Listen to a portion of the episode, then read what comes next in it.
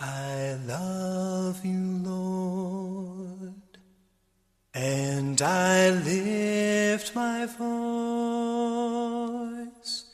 to worship you, oh my soul rejoice. Take joy, my King, in what you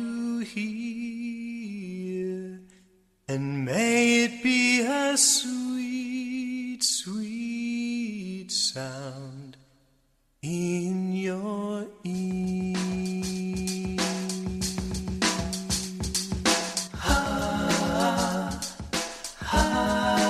Welcome to Devotionals from Dad.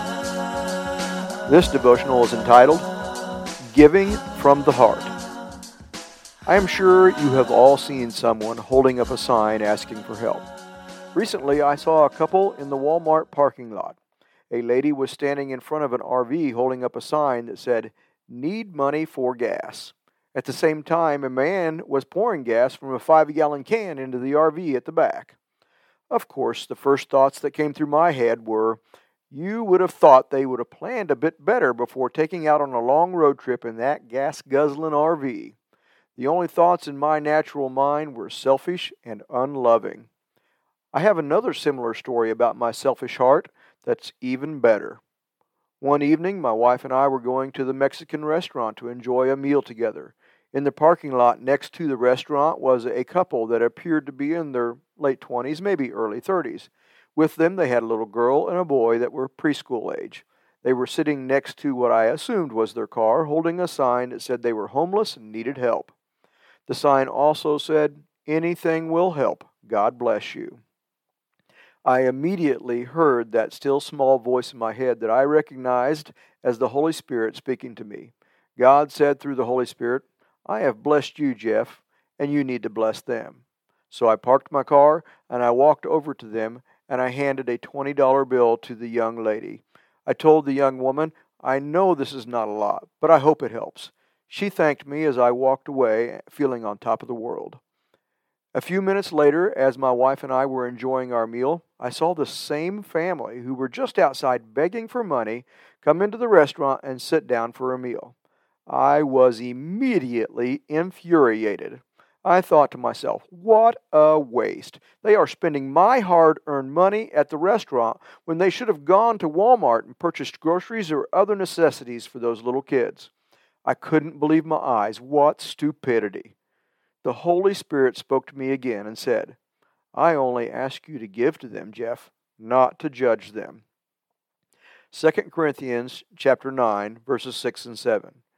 Remember this whoever sows sparingly will also reap sparingly, and whoever sows generously will also reap generously. Each of you should give what you have decided in your heart to give, not reluctantly or out of compulsion, for God loves a cheerful giver. Later, as I considered my thoughts and feelings, I realized my motivation for giving. Although it was initially good, I wanted to give, it was more about me and making myself feel good than it was about glorifying God. It became about me getting the glory, not God, because my heart was not in the right place. I was upset with, even angry with the way that my gift had been spent. Attitude matters when giving.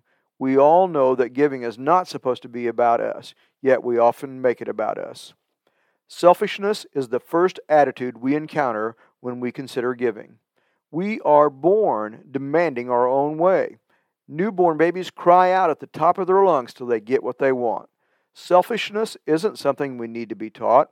We are born selfish. It's part of our sinful nature.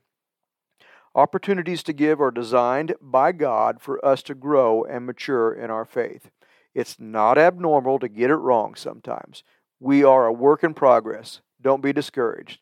Talk to God about the attitudes and the thoughts of your heart repent. That literally means to change your mind and your direction. Stay consistent in your giving and allow the Holy Spirit to guide you. That's the best way to grow in your generosity and to maintain a pure heart. To give from your heart. Luke 6:38. Give, and it will be given to you.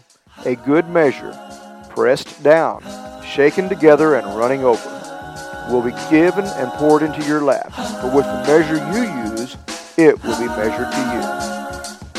Take joy, my King,